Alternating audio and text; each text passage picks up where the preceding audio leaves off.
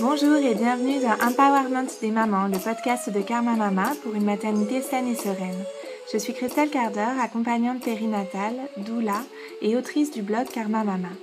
Dans ce podcast, des femmes inspirantes échangent sur leur chemin de maternité et sur leur travail autour des thématiques du maternage proximal, du bien-être et de l'accompagnement des futures et des jeunes mamans. On y partage nos ressources pour plus de sororité et plus d'empowerment entre les mamans. Si vous voulez soutenir ce podcast et tout le travail et les valeurs de Karma Mama, le meilleur moyen pour cela est de partager autour de vous et sur vos réseaux notre podcast, de le commenter et de vous y abonner sur la plateforme de votre choix. Aujourd'hui, j'avais envie de partager avec vous ce commentaire que Émilie de Unipno qui gribouille m'a envoyé. J'ai découvert tes podcasts via une amie et je les trouve super. Donc merci beaucoup. En tant que maman, je me régale d'entendre parler des parents autour de la parentalité et de l'accouchement. J'adore tous ces points de vue différents qui permettent de remettre en question notre approche et de s'enrichir des autres. Merci beaucoup Émilie pour ce retour si positif et pour ton intérêt et ton écoute. J'espère proposer encore de nombreux épisodes qui te parlent et qui vous parlent à toutes.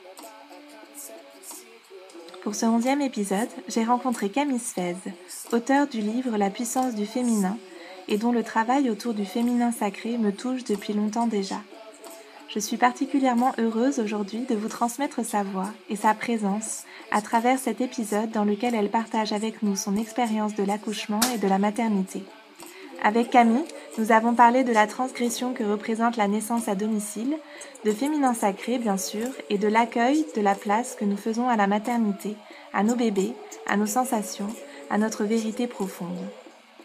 Pour moi, qui anime également des cercles de femmes sur Avignon, cette rencontre est de celles qui viennent tisser un peu plus ce réseau que nous appelons sororité, et qui est aussi le but de ce podcast. Je vous souhaite donc une très belle écoute et merci encore Camille de m'avoir consacré ce temps en ta belle compagnie. C'est parti.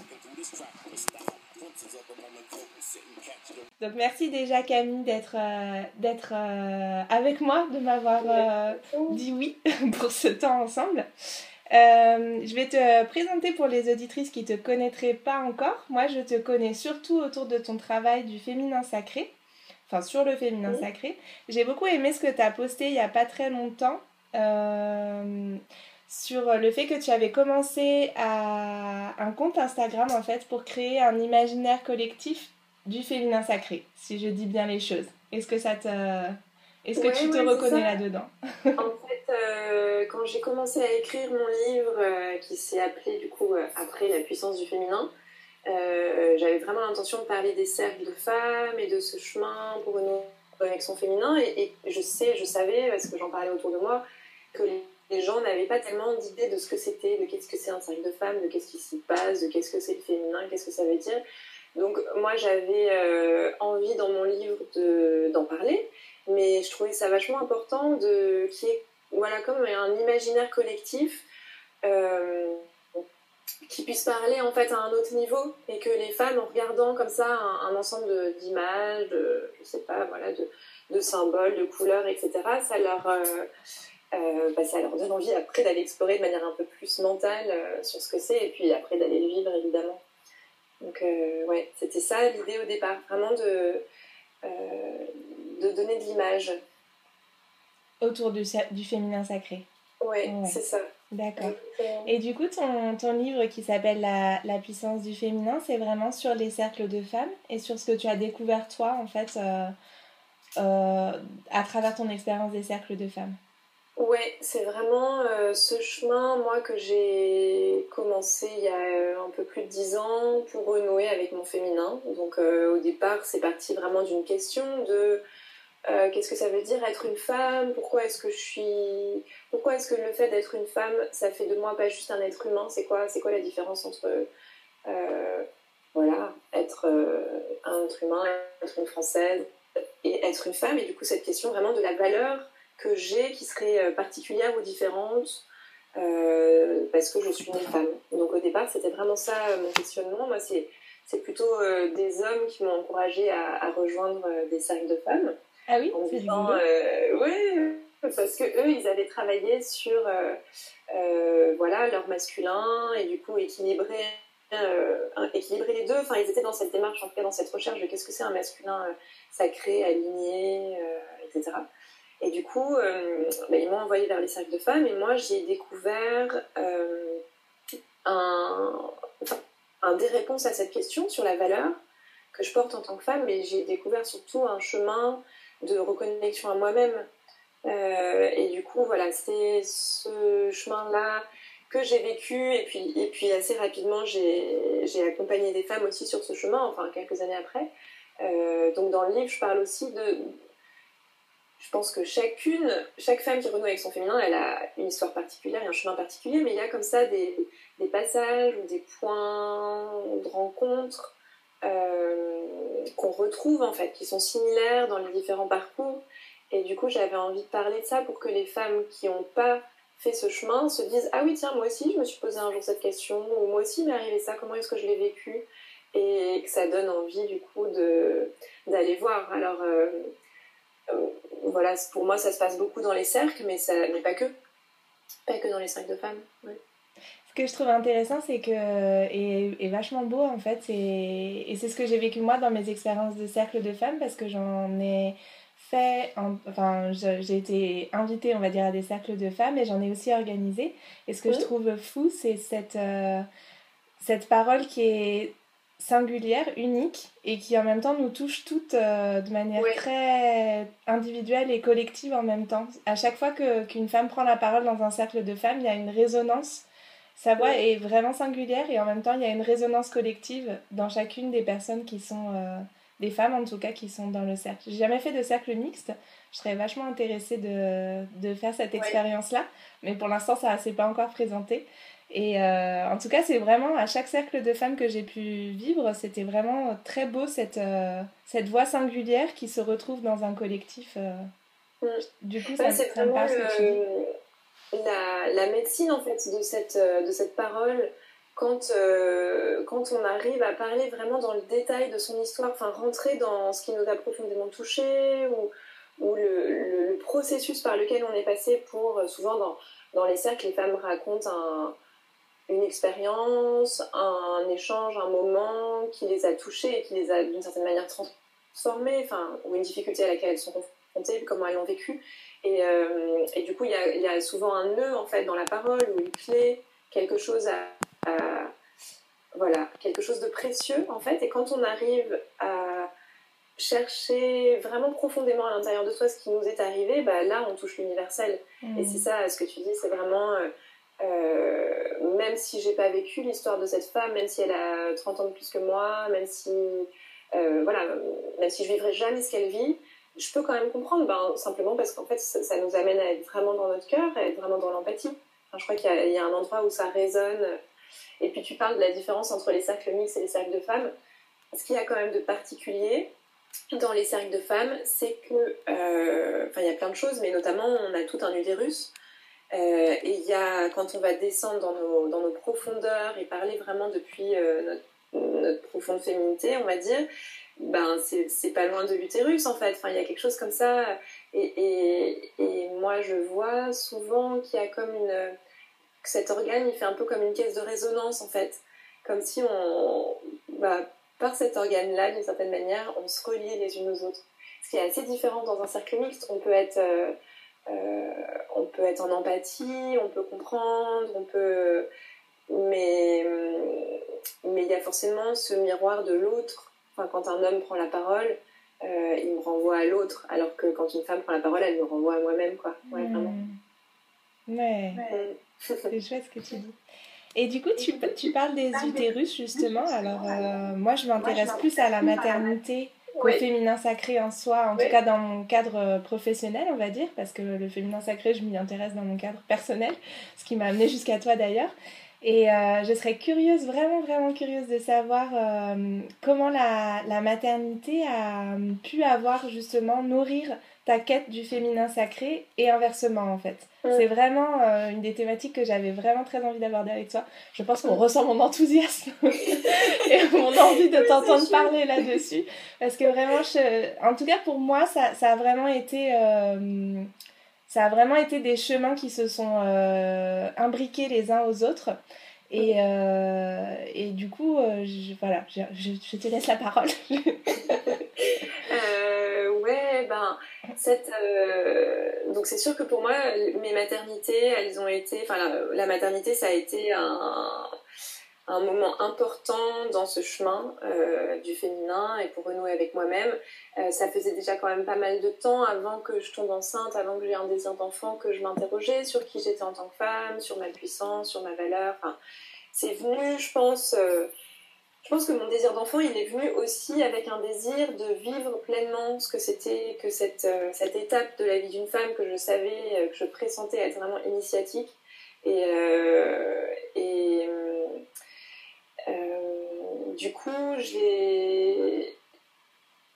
Enfin, je pense que je pourrais donner plein de réponses à cette question, mais euh, en tout cas, au départ, c'était vraiment une envie pour moi de d'arrêter la contraception, de laisser la place à justement ce que mon corps puisse vivre ses cycles de manière naturelle et potentiellement, si c'est possible, tomber enceinte. Mais au départ, en fait, moi, ce qui est assez, assez rigolo, euh, quand j'ai décidé d'arrêter la pilule, ma gynéco m'a dit euh, euh, Bon, vous avez des, problèmes. voilà, moi j'avais un, syndrome d'ovaire polykystique. Donc en gros, vous aurez pas vos règles tout de suite, vous aurez du mal à tomber enceinte, mais enfin c'est pas grave, ça arrive à plein de femmes. Hein.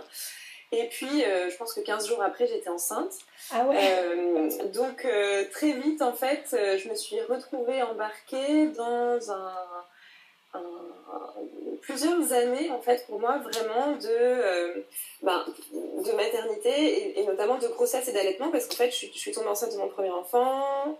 Je te raconterai voilà la grossesse l'accouchement. Puis j'ai allaité longtemps mon premier enfant et je suis à nouveau retombée enceinte d'un deuxième. Donc j'ai passé trois ans euh, entre le moment où ma gynéco m'a dit euh, en gros, dans quelques années, vous aurez toujours pas d'enfant. Euh, trois ans après, j'en avais deux et j'avais fait que euh, être enceinte où elle était pendant tout ce temps-là. Donc, ça a été aussi un moment que j'ai vécu vraiment à fond, quoi. Euh, et, et, voilà, c'est aussi. je pense que je l'ai vécu aussi comme ça parce que j'avais envie de voir ou de comprendre comment ça pouvait me transformer. En fait, d'une certaine manière, je pense que j'ai vécu la maternité vraiment comme un espace où j'allais pouvoir euh, me découvrir complètement autre. Notamment, enfin plus concrètement par exemple, euh, moi j'ai fait tout un chemin d'autonomie pour ma première grossesse qui m'a amené à me dire à un moment, euh, ben moi j'ai envie d'accoucher sans péridurale.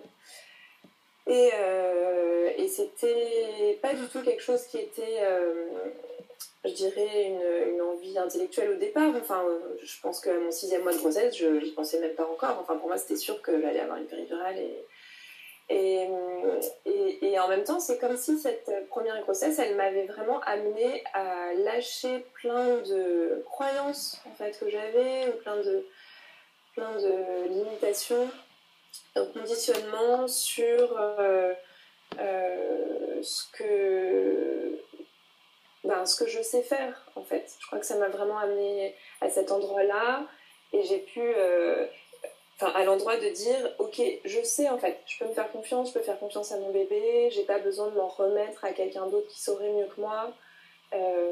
Et ça, c'est vraiment, je pense, quelque chose que j'avais déjà amorcé dans ma vie avant, justement, en disant, ben, je, valorise ce que je ressens, je valorise ce en quoi je crois, mais euh, ça restait encore enfin, c'était pas aussi concret que ce choix finalement que j'ai fait de dire euh, ben voilà j'avais aussi choisi une sage-femme qui m'a complètement accompagnée là-dedans hein. c'était un, un parcours euh, d'accompagnement global à la naissance donc toujours la même sage-femme. Je savais que ce serait elle qui serait là pour mon accouchement. Enfin j'avais mis en place un certain nombre de choses qui m'ont qui m'ont permis de vivre aussi l'accouchement comme je l'ai vécu mais euh, mais c'était comme si vraiment je me je m'en remettais à ce processus et euh, pendant l'accouchement, c'était aussi vraiment ça, de sentir que. Euh,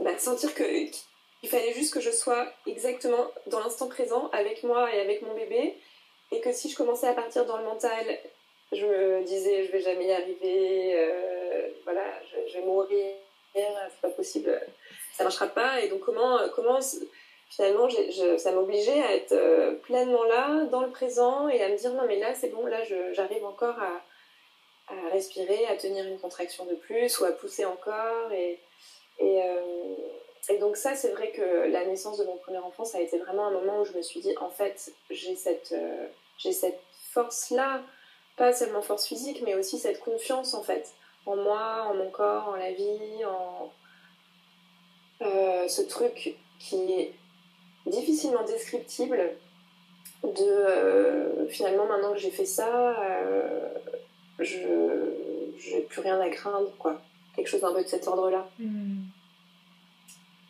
et puis euh, et puis ben ça a été un peu plus loin et un peu différent pour mon deuxième parce que mon deuxième enfant il est né à la maison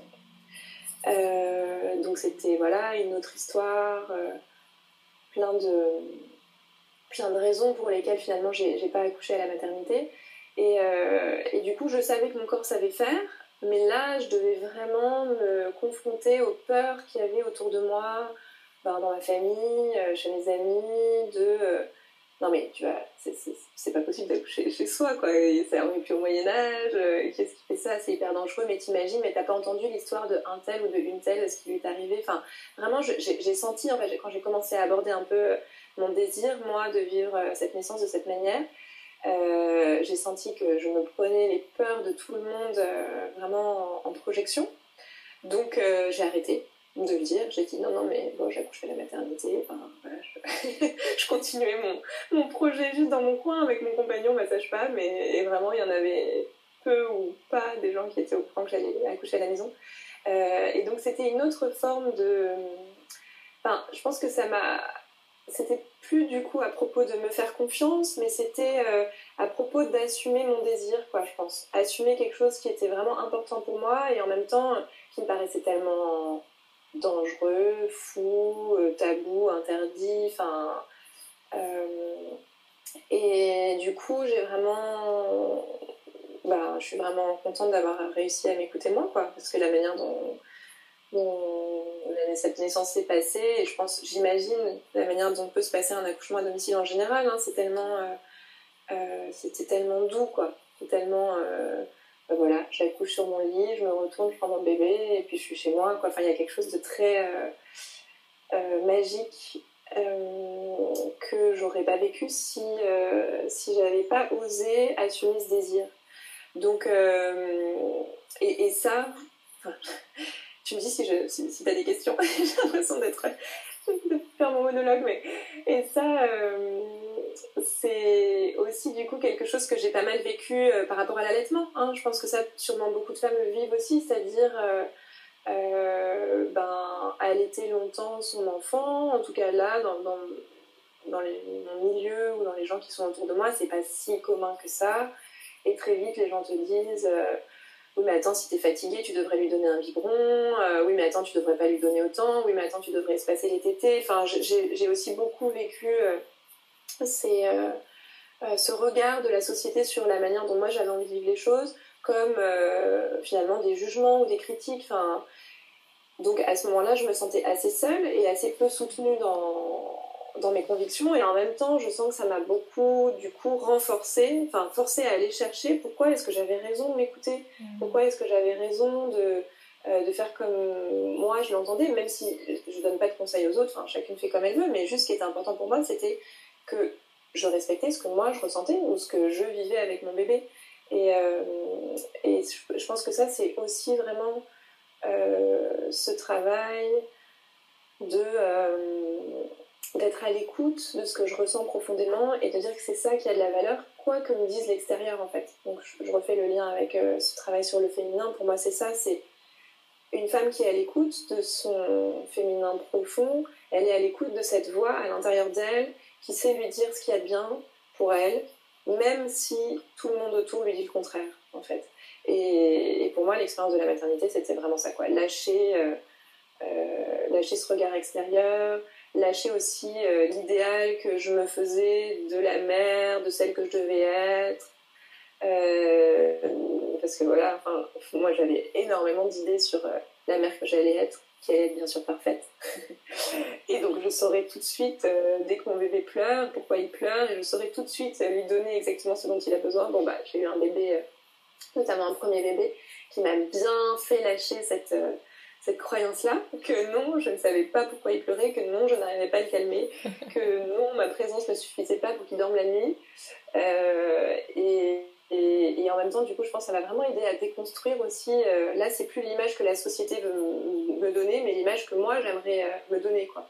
Euh, donc vraiment être plus présente avec ce qui est là et, ouvrir ma capacité d'accueillir ce que je vis, ce qui me paraît juste, euh, ce en quoi je crois. Et ça, c'est vraiment, je pense, le, sens de tout ce travail sur le féminin en fait. Ce, travail d'acceptation, parce que ce travail d'acceptation, c'est vraiment travailler l'ouverture du cœur, quoi. Est-ce que je suis capable à chaque instant dans ma vie d'accepter ce que je vis et pour l'être capable, euh, eh ben, je dois juste être encore plus dans, dans mon cœur, quoi. Ouais, je pense que y a... enfin, ça me fait venir plein de choses parce que tu as dit énormément de choses super. Euh, non, mais c'est super euh, riche en plus tout ce que tu dis, c'est ça que je veux dire. C'est pas que tu as parlé trop c'est super riche et moi ce que je ce que je vois chez du coup dans mon travail chez les femmes que j'accompagne dans moi mon cheminement personnel aussi en, tant que maman c'est qu'il y a vraiment dans le moment de la de la grossesse un moment où on commence à être forcé à prendre position en fait. Prendre position euh, par rapport à ce que ce dont nous on a envie intérieurement et euh, ce que notre entourage voudrait qu'on fasse ce que la société voudrait qu'on fasse et euh, il y a vraiment un travail à faire, que dont tu as super bien parlé, de se remettre à ce dont nous, on a vraiment envie et trouver les ressources que nous, on a intérieures pour euh, s'aligner avec ce dont on a envie et, ce dont on a besoin en fait. Parce qu'en général, c'est pas qu'une envie, c'est aussi un besoin de vivre les choses d'une certaine manière pour arriver à, faire la transformation nécessaire à la maternité. En fait, la maternité, c'est une transformation aussi. Moi, je vois beaucoup les choses comme ça en tout cas. Et du coup, ça me parle beaucoup ce que tu dis euh, de, de, voilà, de l'environnement, de la société, l'imaginaire collectif autour de l'accouchement aussi. Tu parlais de l'imaginaire du féminin sacré, il y a vraiment aussi un imaginaire de la naissance que qu'on a tellement intégré qu'on sait même pas qu'on l'a en fait. Euh, les, les, personnes qui sont complètement extérieures à la maternité, qui n'ont jamais euh, vu d'enfant naître, qui sont pas du tout mamans, qui n'ont pas dans leur environnement des jeunes mamans, bah pourtant elles ont un imaginaire collectif, enfin un imaginaire, on va dire, personnel et collectif de la naissance, de la grossesse, de ce que c'est que d'avoir un bébé. Et euh, ça, c'est vraiment à, à, déconstruire pour soi-même et, et, pour les, notre environnement euh, qui va être plus ou moins accompagnant du coup dans notre propre euh, transformation. quoi. Ouais, complètement. C'est vraiment euh, prendre conscience en fait qu'on est euh, imprégné de cet inconscient collectif. Je ouais. tu dis très bien. Euh, et bah, je sais que moi, en tout cas, ce qui m'a donné envie au tout début d'aller chercher une sage-femme qui propose un accompagnement global à la naissance, c'était les quelques amies que j'avais autour de moi qui avaient déjà accouché et la manière dont elles disaient que tout s'était très bien passé, que tout allait bien, mais qu'en même temps, elles me racontaient les forceps, les pisios, euh, le, déclenchement à chaque fois, quoi. Et je me disais, mais si ça c'est très bien, euh, c'est pas possible. Enfin, moi, je, je, je, voulais pas ce très bien là, quoi. Mm. Et, et c'est vraiment ce que tu dis de prendre conscience que ce qui paraît être normal, bah, ça n'est pas ailleurs. Moi, bon, ça c'est venu plus tard, mais mes sœurs, elles vivent aujourd'hui en Angleterre et, et à Amsterdam. Là-bas, les femmes, elles accouchent euh, sans péridurale, elles accouchent chez elles, c'est normal en fait. Donc c'est aussi juste se dire, attends, ce qui paraît être complètement euh, évident, ben, partout sur la planète, ça l'est pas. Donc euh, pourquoi, quoi? Et du coup, euh, je reviens un petit peu sur, ton, sur ta maternité, du coup, un peu plus précisément. Quand, entre le moment où ta, où ta gynécologue, du coup, t'a dit que ça, ça, allait prendre du temps d'avoir un enfant, et le moment, donc deux semaines après, où tu as su que tu étais enceinte, Comment ça s'est passé du coup pour toi euh, d'intégrer cette nouvelle? Est-ce que du coup c'était... Parce qu'il y a des mamans pour qui c'est trop rapide en fait. Pour qui dès qu'elles arrêtent la contraception, qu'elles enlèvent leur stérilet ou qu'elles prennent la décision en tout cas de mettre en route un bébé, euh, il y a des mamans pour qui c'est difficile parce que c'est long, et puis il y a des couples pour lesquels c'est très rapide et c'est pas forcément facile non plus. Du coup, je me demandais pour toi comment ça avait été ce chemin-là. Euh, ben, je pense que pour, enfin pour moi c'était rapide mais c'était ce que je voulais vraiment je pense que je me souviens euh, quand ma gynéco m'a dit ça juste après le lendemain quelque chose comme ça je faisais un stage de danse avec un, homme, peut-être les auditrices connaissent la danse médecine, donc un homme qui, utilise la, danse et le mouvement vraiment comme une médecine. Et moi, j'avais vraiment dansé, je me souviens, avec l'intention de guérir mes ovaires et que j'avais pas envie de, de, de, prendre cette prophétie de ma gynéco pour moi, quoi. Euh, donc quand j'ai su que j'étais enceinte, j'étais vraiment super contente. Je pense que c'est pour mon compagnon que c'était un peu plus rapide parce que lui, il s'était dit, bon, on a, on a quelques années pour venir voir. Euh, on est large. Euh, mais moi, j'ai tout de suite été. je pense que ça faisait longtemps, enfin longtemps. En tout cas, ouais, ça faisait vraiment plusieurs mois que j'avais envie et du coup, j'étais j'étais super contente d'apprendre que j'étais enceinte, quoi. Et puis aussi super étonnée et c'est un. Euh, enfin, ça s'est reproduit du coup quand je suis tombée enceinte de mon deuxième, parce que, en fait, euh, quand je suis tombée enceinte de mon deuxième enfant, j'avais un stérilet. Et euh, je n'avais pas eu mon retour de couche. Et du coup, parce que j'avais allaité mon premier pendant un an à peu près, et puis du coup, ma gynéco m'avait dit Bon, ben, allez faire une écho quand même pour voir si votre stérilet est bien placé. donc j'avais fait l'écho voilà, quelques jours encore avant de tomber enceinte. Et puis la personne qui m'avait fait l'échographie m'avait dit euh, Ah, bah dis donc, vous avez une ovaire, un ovaire qui, fonctionne pas trop. Bon, bah comme vous êtes tombée enceinte une première fois, euh, bon, vous aurez pas de mal si un jour vous avez envie de vivre une deuxième grossesse. Et votre stérile est bien placé. Et 15 jours après, j'étais enceinte de mon deuxième, quoi. Donc euh, il y a vraiment ce truc du corps qui sait mieux que tous les. Enfin, tous, j'en sais rien, en tout cas que, certains des médecins que j'ai croisés ou des experts que j'ai croisés. Ouais. Mm. Un corps qui est vraiment bien connecté à ton envie euh, intérieure en tout cas. Oh, oui. Pour le coup. C'est ça. Entre autres, ouais. Et euh, alors, tu parlais de l'autonomie. Du coup, c'est c'est un chemin que vous avez fait avec ton compagnon, j'imagine, parce que l'autonomie, c'est vraiment un couple euh, que c'est abordé. Oui, complètement. Est-ce que tu penses que ça, ça l'a aidé justement lui aussi à se à intégrer la grossesse, à intégrer le fait de qu'il allait être euh, papa, qu'il était déjà futur papa, on va dire. Euh? Mm. Ouais. vraiment pour moi c'était, enfin pour nous c'était super et je vois euh, l'importance, enfin l'importance, je sais pas, mais en tout cas ouais, la valeur que ça a de pouvoir intégrer le papa tout de suite dans, ce, dans une triangulation, quoi. Que ce soit, je pense que en plus, moi, la manière dont j'ai vécu ma grossesse, ma première grossesse, quand même vachement fusionnelle, euh, c'était bien que mon compagnon soit là avec nous euh, euh, dès le début et on, a fait de l'apto assez vite parce qu'on connaissait une sage-femme qui faisait de l'autonomie avant même que je tombe enceinte, donc on, a eu envie, une grand-mère, qu'elle s'occupe de nous, puis qu'elle nous, nous accompagne. Moi, j'avais vraiment l'impression que c'était en même temps qu'elle m'accompagnait moi en tant que mère ou future mère et qu'elle nous accompagnait tous les trois. Mais c'était, il y avait vraiment les deux quoi. Euh, et là, voilà, c'était, ça fait partie des quelques personnes qui ont été vraiment soutenantes dans ce, dans ce chemin que je racontais de, de déconstruire et de me faire confiance.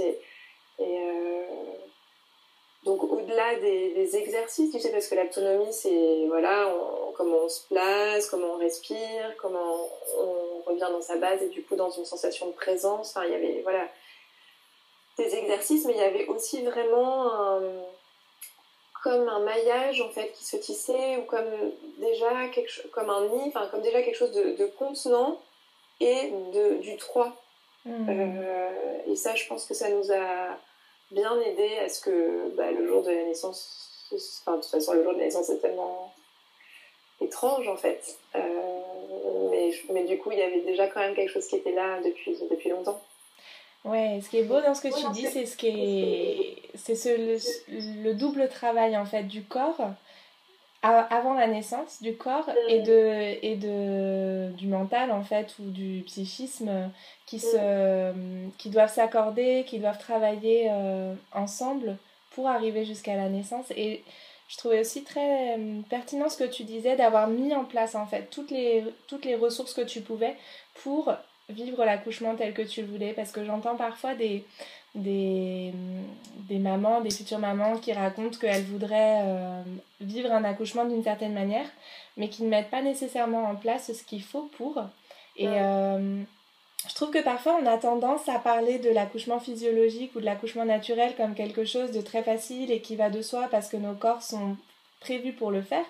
Mais on oublie justement qu'on a tous ce, toutes ces croyances limitantes autour de, de, de, nos capacités en fait et qu'il faut faire un travail vraiment pour arriver à, à cet accouchement physiologique ou naturel.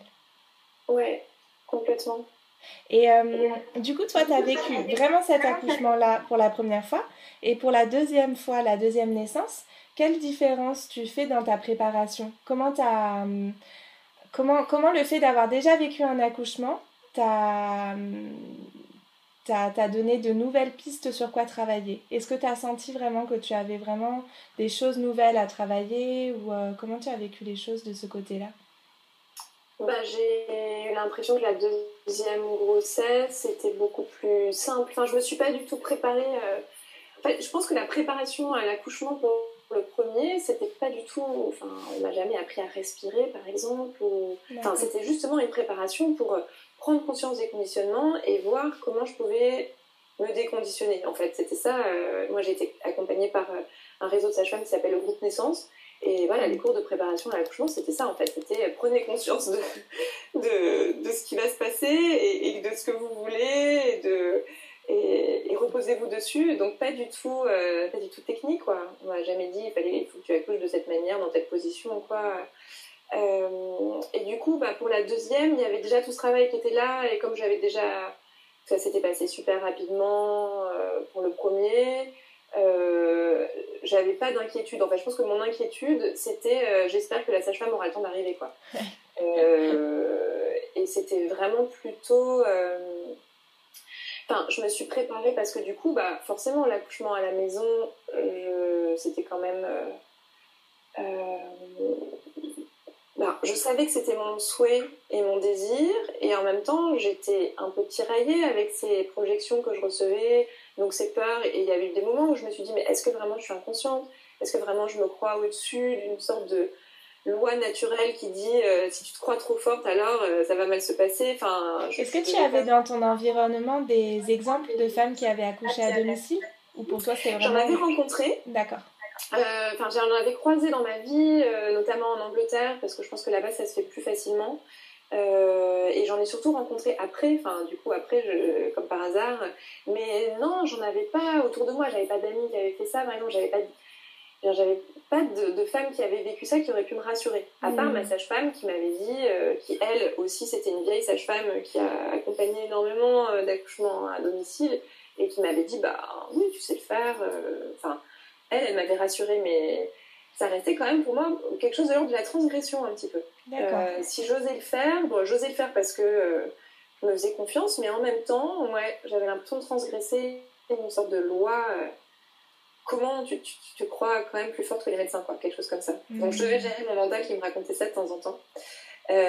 donc j'avais quand même ben, été voir une maternité à côté de chez moi, au cas où à la dernière minute j'aurais eu besoin d'y aller.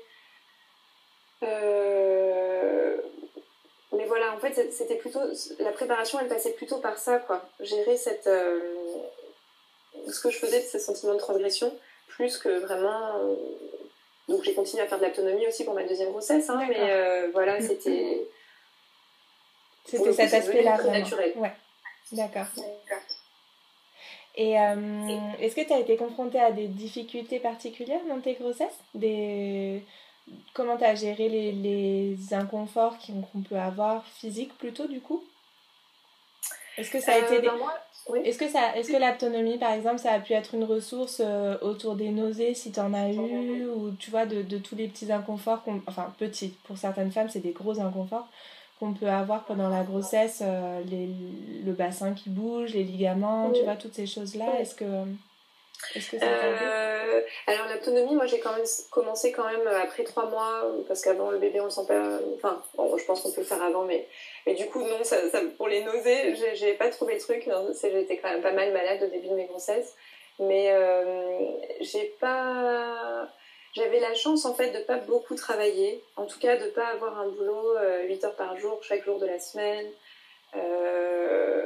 donc j'avais quand même pas mal de temps pour me reposer, pour pour pas aller trop vite. La fin de mes deux grossesses, euh, euh, je pense que les, deux, voire les trois derniers mois, je, bossais presque plus, quoi. Donc en fait, c'est ça aussi, je pense, qui a fait que physiquement, j'étais plutôt en forme. Et puis, euh, en fait, avec ma première, c'est aussi au moment de ma première grossesse que j'ai commencé à manger complètement différemment. Je mangeais, enfin, je me suis mise à manger que bio, hyper équilibré. Et du coup, en fait, j'étais aussi physiquement vachement, enfin, assez en forme, quoi. alors, j'ai jamais été très sportive, donc je faisais pas beaucoup de sport, mais j'ai fait un peu de yoga, je faisais pas mal de marche, enfin je pense que ce que je disais au début, j'avais envie de, de vivre pleinement ces, ces moments-là et du coup de faire vraiment de la place dans ma vie pour, euh, pour ça. quoi. Tu as aussi du coup euh, mis en place en fait euh, une hygiène de vie qui correspondait à ce que tu avais envie de, de, vivre dans ta grossesse et, ça, et tu sens que ça a été bénéfique pour la naissance, c'est ça que tu, que tu dis? Oui, ça a été ah, bénéfique. Bah, ah oui, on, parle, on parlait de, de, la grossesse plutôt. Ouais, ouais c'est ça. Enfin, pour, euh, du coup, je les ai vécues, ces grossesses, quand même assez euh, facilement, on va dire. Enfin, j'ai pas vécu beaucoup d'inconfort. Euh... Est-ce que tu dis sur le fait de, de pouvoir travailler à son rythme C'est vrai que c'est vachement précieux pendant les grossesses. Et euh, ouais, ouais, on oublie parfois que c'est difficile d'être en fait dans un rythme extérieur à, à, ce dont on a besoin. Oui, complètement. Mm. Parce qu'en plus, ben, euh, en tout cas pour une première grossesse, avant 5 euh, mois, euh, on n'a presque pas de vente. Enfin, je veux dire, il y a plein de femmes, je vois plein de femmes autour de moi, où je voyais plein de femmes qui vivaient leur grossesse comme un. Enfin, disons que je pense qu'assez vite, j'ai fait beaucoup de place pour ces enfants. Même très tôt, je, les ai sentis très tôt bouger. Enfin, j'avais vraiment envie de leur faire de la place. Et du coup, j'avais cette chance-là. C'est vrai qu'on ne peut pas toujours, hein. malheureusement. Et je peux comprendre vraiment l'espèce de, de, double contrainte qui est euh, écouter son, son, bébé, écouter son corps se transformer et en même temps devoir continuer à être performant. Et c'est comme par hasard au moment où on est enceinte qu'on a tous les enjeux de boulot qui tombent et qu'il faut tenir et que oui, euh, puis il y a cette double, euh, cette double contrainte, comme tu dis aussi, que, qu'on se met et qui est mise. Moi, par exemple, euh, bon, c'est un peu personnel, mais je comprends pas du tout cette histoire de pas dire les trois premiers mois qu'on est enceinte. En tout cas, je trouve que ça met les femmes quand même relativement en difficulté parce que, comme tu dis, c'est pas visible physiquement. Mais dans ces trois premiers mois-là, il y a tellement de, de bouleversements dans nos vies, dans nos corps, que je trouve hyper difficile de faire comme si on n'était pas enceinte alors qu'on est enceinte depuis le début, depuis les premières semaines, qu'on a notre énergie qui change, nos priorités qui changent, il y a tout qui se transforme dans notre corps et dans notre mental. Et je trouve euh, hyper difficile de, de se mettre euh, l'attente de le cacher, quoi. En tout cas, alors peut-être il y a des femmes pour lesquelles c'est... Bon voilà, c'est chacun qui, qui, qui, règle ça comme il en a envie, mais... Euh, en tout cas, pour moi, c'était un peu une injonction sociale de ne pas le dire trop tôt et que j'ai pas respecté d'ailleurs. Euh, et. Enfin, voilà, ouais. ouais. je sais que pour moi, c'était important de pas le dire. Voilà, euh, alors après, ça dépend, c'est intéressant du euh, coup d'avoir. De, ouais, de m'approprier cette nouvelle, que ce soit du coup. que je sente que le lien avec mon bébé, il soit vraiment présent avant que je le partage à l'extérieur en fait. il y avait vraiment quelque chose euh, et j'ai mis du temps, j'ai mis du temps à le dire. Euh, en tout cas pour ma première grossesse, pour ma deuxième, bah, comme j'étais un peu surprise d'être enceinte, c'était différent, du coup je l'ai dit assez vite. Mais, euh, mais ouais, je, peux comprendre en tout cas ce besoin de, comme en fait, moi je vis vachement ça par exemple pour mes projets. au début, quand j'ai, pas envie de raconter trop tôt des choses qui vont se faire, parce que je sens que j'ai besoin de, euh, je sais pas, voilà, de protéger ce moment-là, ou de le, de laisser, laisser les racines un peu s'installer, laisser le bébé un peu s'installer avant de pouvoir en parler. Mmh, mais c'est bien, ça m'éclaire, ça m'éclaire sur, euh, voilà, sur les différences qu'on peut avoir euh, dans ce, ce, dont on a envie et besoin, c'est chouette. Est-ce que euh, tu as le sentiment que, ou en tout cas jusqu'à quel point, ou est-ce que tu peux donner un peu des éclairages là-dessus, que tes accouchements ont transformé aussi euh, d'autres sphères de ta vie en fait? C'est quelque chose que je trouve super euh, passionnant de voir comment la, la, la, confiance dont tu parlais qu'on peut avoir en soi, en ses compétences, euh, vient ancrer notre, notre compétence de mère, mais vient aussi, par, par effet euh, un peu d'éclaboussure, ou de, enfin voilà, vient infuser en fait d'autres sphères de notre vie. C'est vrai que c'est. Euh, enfin, je pense que ça a eu vraiment un fort impact sur, la, sur mon autonomie. Euh, et je me souviens que c'était un peu une blague euh, dans les années qui ont suivi euh, la naissance de mes enfants avec mon compagnon qui me disait Non, mais c'est bon, t'as accouché donc tu peux tout faire quoi. C'était un peu une blague, mais en même temps c'était ça. J'avais vraiment cette sensation que finalement, je. voilà, j'avais ce sentiment de pouvoir être autonome, de savoir que si je me faisais confiance, je disais tout à l'heure, il n'y a rien qui peut m'arriver ou il n'y a rien qui peut m'arrêter d'une certaine manière. Euh, mais du coup, c'est venu, je enfin, c'est venu comme un ancrage à chaque fois que j'ai pu douter de moi. Douter, euh, je sais pas, dans ma vie professionnelle, de proposer quelque chose à quelqu'un ou de, ou de me lancer. Enfin, à chaque fois que j'ai eu à, à faire ce, un peu ce, ce, pas dans le vide, euh, je me disais, bah, ok, je sais que j'ai déjà fait. Et d'ailleurs, c'est marrant que tu me poses la question parce qu'en ce moment, j'ai beaucoup l'impression, enfin, j'ai beaucoup l'image de moi euh, juste avant d'accoucher, justement, dans ce moment où tout mon corps se braque et où je me dis non, mais en fait là, c'est pas possible, j'y arriverai jamais. Et je crois qu'en ce moment, je vis une phase de ma vie où euh, j'ai l'impression que ce qui pousse à sortir, à se manifester, c'est tellement énorme qu'il y a tout mon corps qui dit euh, non, non, non, non. finalement, non. finalement, finalement, non. Mais c'est vraiment quelque chose que j'ai senti, dans mon, notamment dans mon premier accouchement, de euh, non mais en fait là c'est pas possible. Ils n'ont pas compris que je pouvais pas le faire toute seule. Enfin je, me souviens de m'être dit mais comment ma sage-femme a pu euh, me faire confiance quoi? Au moment de la naissance au moment de la naissance je pense dix minutes avant que mon fils naisse ou une demi-heure avant que mon fils naisse ce moment où je me suis dit euh, non enfin tout mon corps s'est cabré et, et, c'était impossible. Et à ce moment-là tu sais que c'est vraiment euh, identifier ce moment. Hein. On appelle ça la ah phase de désespérance. C'est le moment où les mères ont l'impression qu'elles ne peuvent pas aller plus loin. Et c'est euh. super beau parce qu'il faut accepter le fait que si, on va aller plus loin. Euh. Et ça, ça, me met les larmes aux yeux en fait d'en parler. En plus, je l'ai vécu hier comme j'étais à une naissance, du coup, c'est encore très fort. Mais c'est dans les premiers accouchements, c'est c'est super puissant d'être d'être là auprès d'une femme qui vit cette ce, chemin, il y a vraiment ce, saut dans le vide, comme tu dis, ce pas dans le vide, où si il faut accepter qu'on a la force d'aller plus loin et qu'on va, va y arriver, quoi. Et c'est ouais. c'est transformateur, vraiment. Ouais, c'est transformateur, je pense vraiment. De sentir, enfin moi en tout cas à ce moment-là, ce que j'ai senti, c'est que si je continue à entretenir cette pensée-là que j'y arrive pas, j'allais mourir en fait. Enfin, il y avait aussi après du coup toute mon histoire. Moi, j'ai la, c'est qui mon arrière-grand-mère maternelle qui est morte en couche. Et la première femme de mon grand-père paternel aussi qui est morte en couche. Enfin, du coup, j'avais vraiment ces femmes-là. Euh, et quand je suis tombée enceinte, c'était aussi bah, me dire, ok, c'est ce qu'elles ont vécu, mais c'est pas mon histoire, et ça va pas m'arriver, etc. Mais il y a vraiment ce moment où, je me suis dit, en fait, si je crois pas que j'en suis capable, là, je meurs, en fait. Et donc, c'est ça aussi qui m'a... c'est pas juste l'amour de mon bébé, mais c'est aussi juste l'instinct de survie, en fait, qui dit, bah si, il faut, comme tu dis, que j'aille plus loin et que j'ose. Et... Ouais. Hmm. Bon, du coup, ça veut dire que tu as des grands projets qui arrivent. si je comprends bien. Je sais pas trop ce qui arrive, mais en tout cas, je sens qu'il faut que je lâche prise. D'accord. je me demandais aussi, euh, maintenant, je sais pas, en fait, je sais pas quel âge ont tes enfants. Ils ont 5 et 7. 5 et 7. Je me demandais, euh, j'aime bien en fait, euh, je suis curieuse en fait de savoir comment les, les femmes qui font un travail dans le dans le bien-être ou dans le dans des choses un peu euh, de la hum, comment dire dans tout ce que tu communiques autour du féminin sacré par exemple.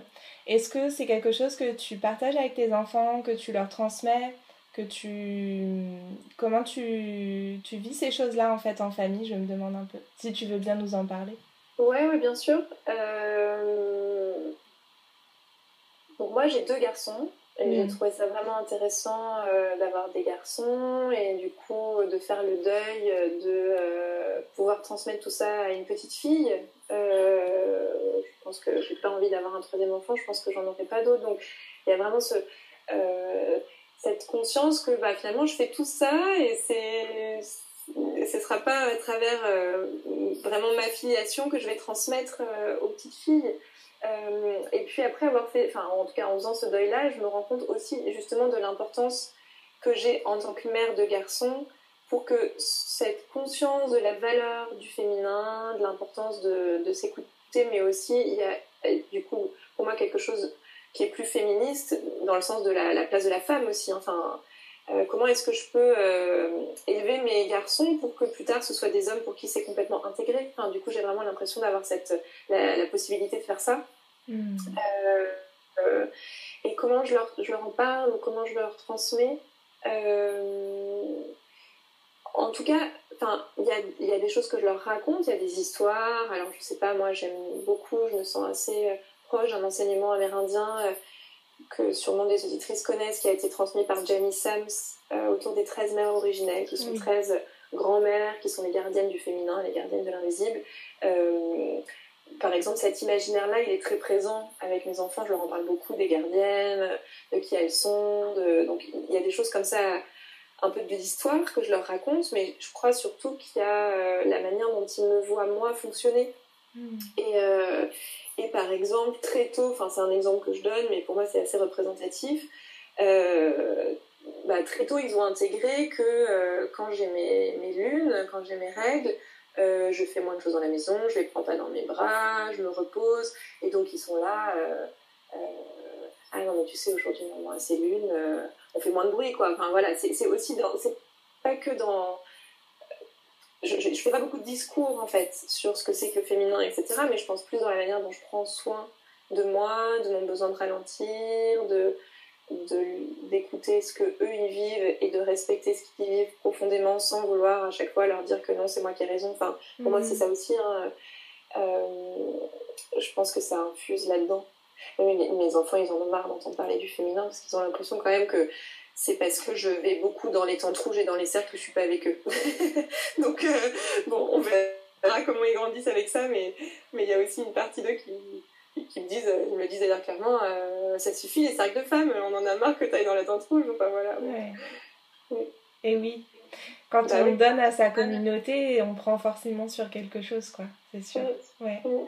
Et euh, c'est bien que tu en parles, je trouve, parce que on a parfois tendance à. On oublie parfois qu'il y a des familles en fait derrière quand, euh, quand, on, quand on organise des choses pour les autres, quand on, quand on est vraiment dans quelque chose de... Oui, moi je place vraiment ça dans l'aspect communauté en fait, pas que communauté au sens de Internet ou communauté au sens de communauté marginale en autonomie, mais au sens de, de, donner à la société en fait, en tant que communauté quelque chose.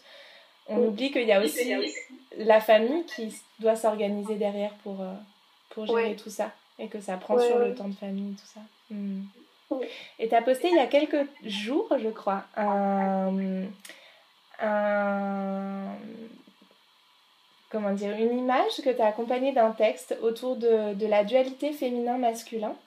Oui et euh, d'une espèce de petite prise de conscience que tu as eue euh, très récemment, j'ai l'impression, ou en tout cas d'un pas que tu as fait euh, mm. dans, ta, dans ton imaginaire ou ton ressenti, ou je sais pas, tu vas nous donner des éclairages là-dessus. Et je me demandais justement en tant que maman de garçon, comment tu... Enfin, et même pas forcément en tant que maman de garçon du coup, mais comment tu vois aussi le masculin sacré? Parce que du coup, on, est, on parle beaucoup du féminin sacré, et en tout cas moi, dans mon entourage euh, et dans mon travail, on parle du féminin sacré, et pas souvent du masculin sacré, ou moins souvent. Alors qu'on a les deux, comme tu le faisais remarquer et comme tu, le, tu en parlais, et que les deux sont nécessaires. Comment tu, tu, travailles ça de ton côté pour rester équilibré alors que tu es tellement dans le féminin sacré, justement? Ben, il y a plein de choses. D'abord, euh, moi je disais c'est plutôt les hommes qui m'ont amené sur ce chemin-là. Mm. Donc en fait, pour moi, la découverte du féminin, elle s'est faite après la découverte du masculin sacré. Finalement, enfin, j'ai pas découvert. Euh, j'ai rencontré des hommes en tout cas qui avaient travaillé là-dessus et j'ai vu euh, qu'ils portaient tous quelque chose qui m'a vraiment donné envie. et que du coup, aujourd'hui encore, quand je rencontre des hommes qui sont sur ce chemin-là, je vois que je peux être vraiment droite en fait, vraiment dans mon vraiment euh, d'égal à égal, parce que pour moi, ce qui s'est longtemps joué avant tout ce travail-là, c'était quand même que en tant que femme, j'étais dominée. Enfin, j'ai vécu le, masculin, enfin, j'ai vécu plutôt la présence des hommes dans ma vie comme euh, quelque chose d'un rapport de force où il y avait un dominant et une dominée, et que du coup, euh, euh, moi, les hommes que je rencontrais, ils mettaient à cette place-là, ou je me mettais à cette place-là à, leur, à leur contact. donc, c'est d'abord en rencontrant ces hommes alignés et qui n'étaient pas dans le rapport de force, justement, que moi, je suis allée vers le féminin. Et, et j'ai toujours dans mon, dans mon environnement amical ou communautaire, justement, ces hommes qui sont là, que je, que je croise, avec qui j'échange. Euh, très longtemps, j'ai fait des cercles mixtes avant d'arriver au cercle de femmes. Enfin, donc, euh, il y avait déjà, je pense, à l'intérieur de moi cette conscience de la valeur du masculin, même si il y a eu tout un chemin pour moi dans me reconnecter avec mon féminin. C'était aussi prendre conscience que mon masculin intérieur, il était hyper jugeant, hyper exigeant, hyper élitiste, hyper. Voilà, qui ressemblait à la manière dont j'ai été élevée. Hein. Euh, et que du coup, j'en avais peur, que j'avais pas envie de lui laisser les commandes, que. Enfin, je, je, sens que. Euh, je suis encore aujourd'hui à certains moments dans cette guerre intérieure à me dire, donc là aujourd'hui ça a changé, mais à me dire en fait, celui en qui je peux faire confiance, c'est mon féminin intérieur. Et que mon masculin, ben, je sais pas s'il peut vraiment lui faire confiance. Euh, donc, euh, au-delà des concepts, en fait, je sais que quand j'ai partagé ça sur Instagram, après, il y a, plein de femmes qui ont réagi en disant, bah oui, le yin, le yang sont complémentaires. Tout ça, en fait, on le sait. On sait qu'on peut pas avoir l'un sans l'autre. On sait que si on, si on nourrit une polarité, bah, il faut nourrir l'autre polarité pour que ce soit équilibré, parce que c'est justement l'équilibre des deux euh, qui fonctionne mais ça, ça me paraît un peu intellectuel. Euh, hmm. comment concrètement dans notre vie, vraiment, est-ce que c'est nourri cet équilibre?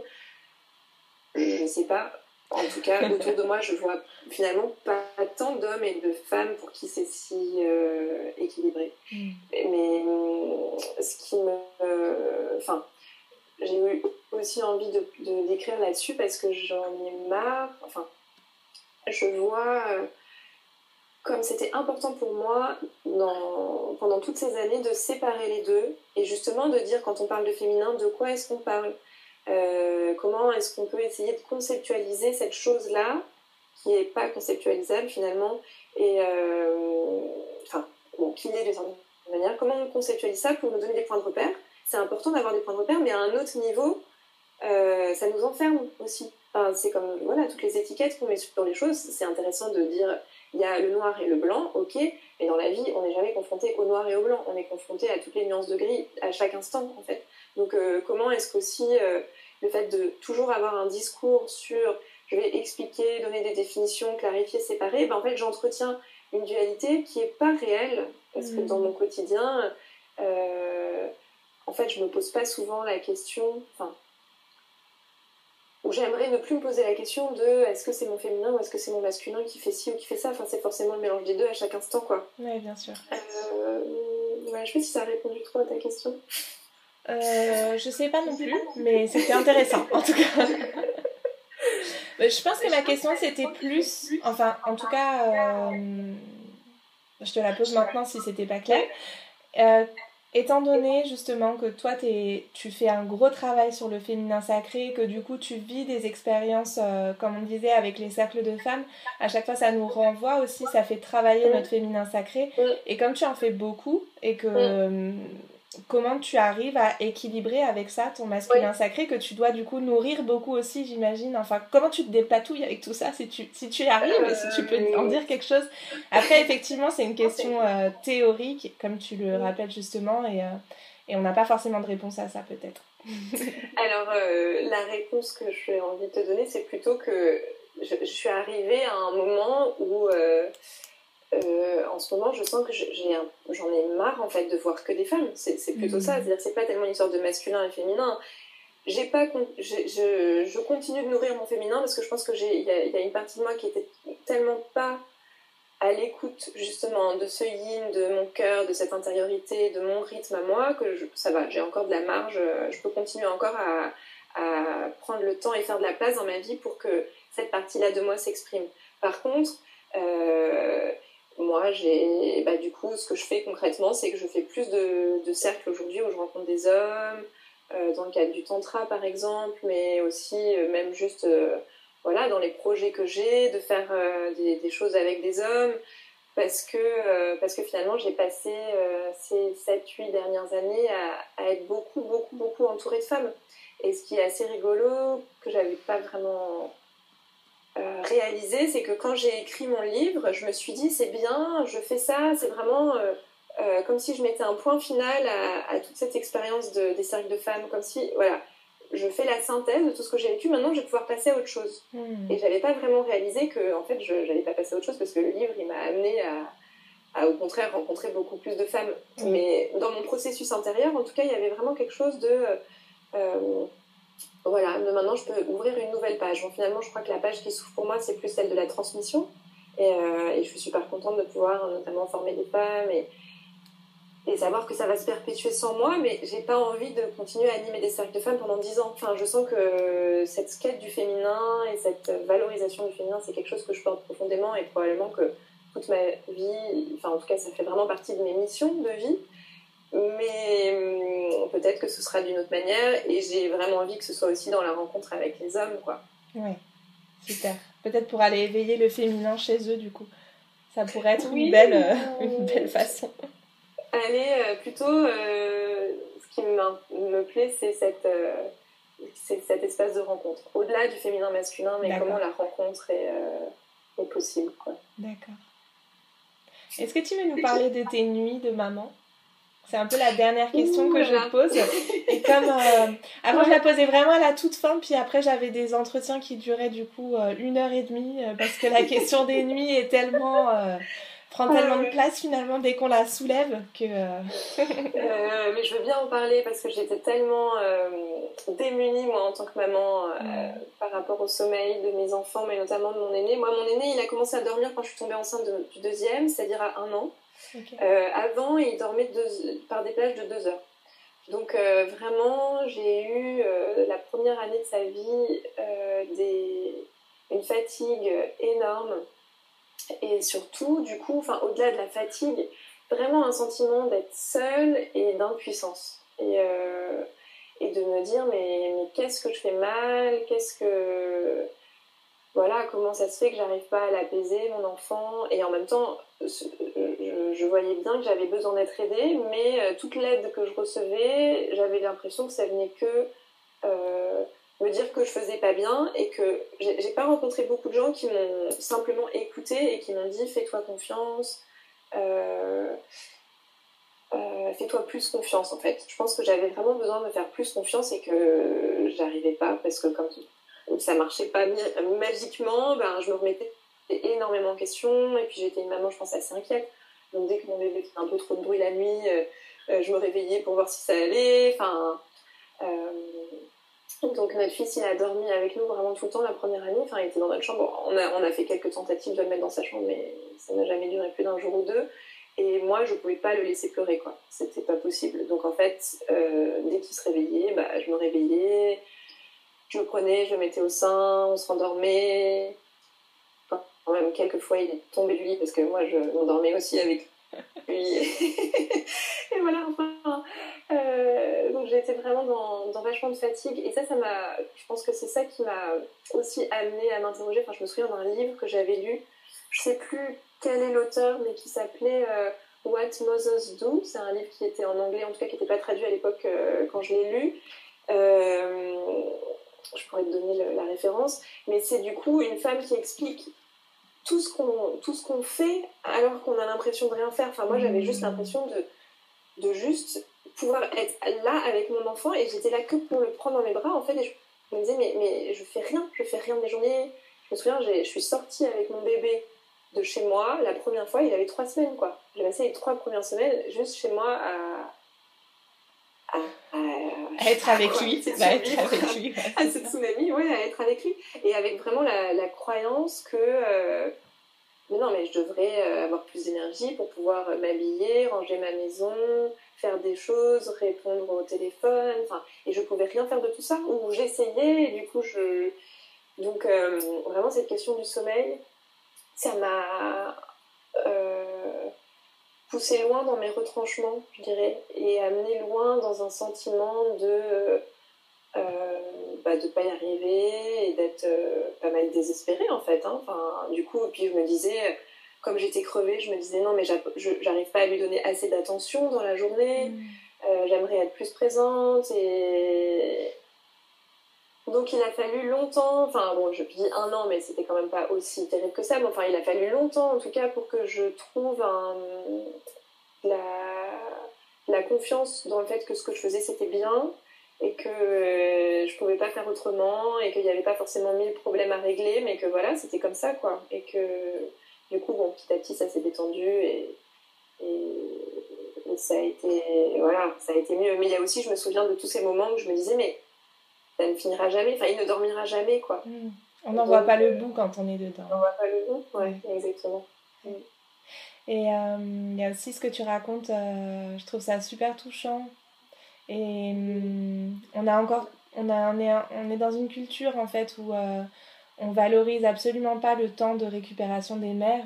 C'est un temps qui, dans, dans des, des cultures autres et depuis des milliers d'années, est sacré vraiment de récupération où les mères ne sont pas censées faire ce que tu dis, de s'habiller, de répondre au téléphone, de sortir. Non, en fait, on peut. Ce que tu dis est juste, c'est qu'on ne peut pas le faire en fait. On n'est pas censé le faire en fait. Et dans notre culture, on occulte ce temps, on, le, on prive les mères de ce temps-là.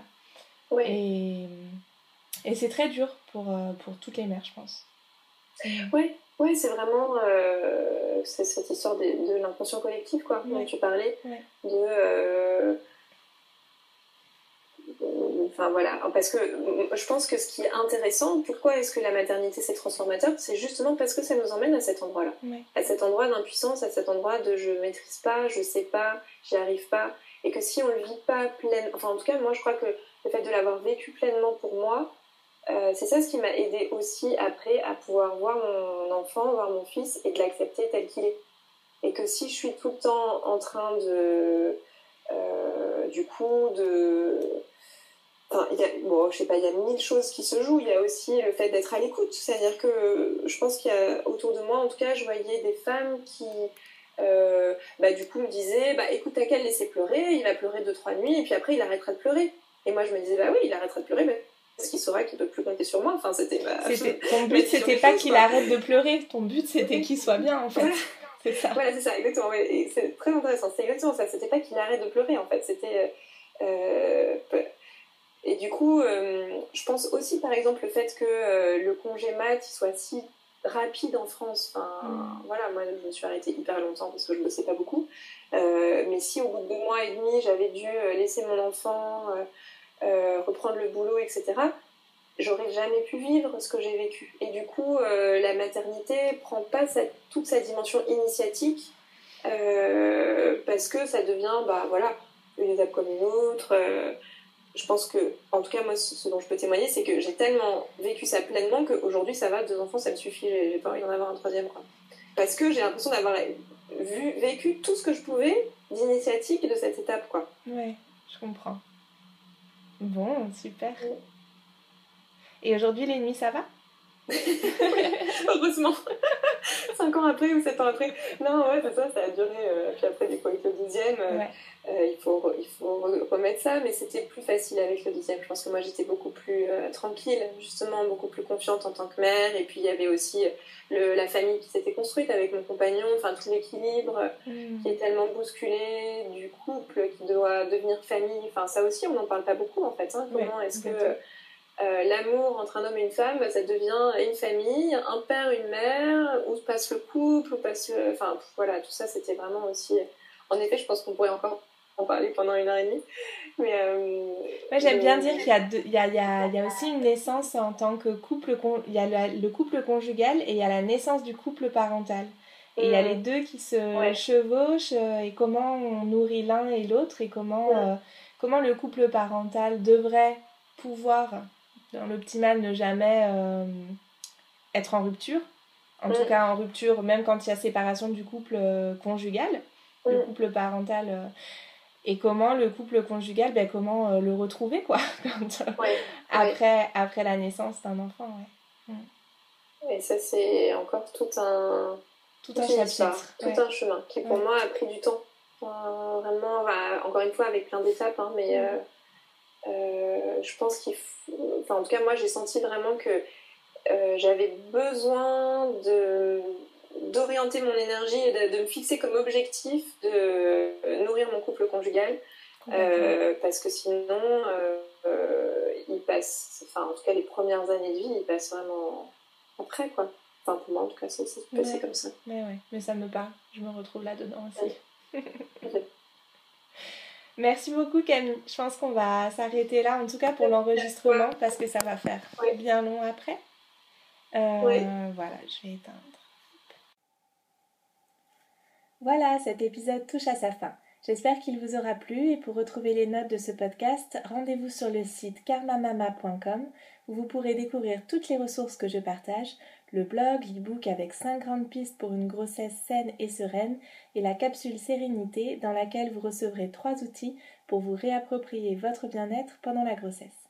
Ces ressources sont gratuites et si vous voulez aller plus loin, je propose aussi des échanges individuels ainsi que le programme en ligne Enceinte confiante et sereine. N'oubliez pas de vous abonner au podcast avant de partir si l'épisode vous a plu et je vous dis à très vite sur le site et sur les réseaux sociaux. Et prenez bien soin de vous.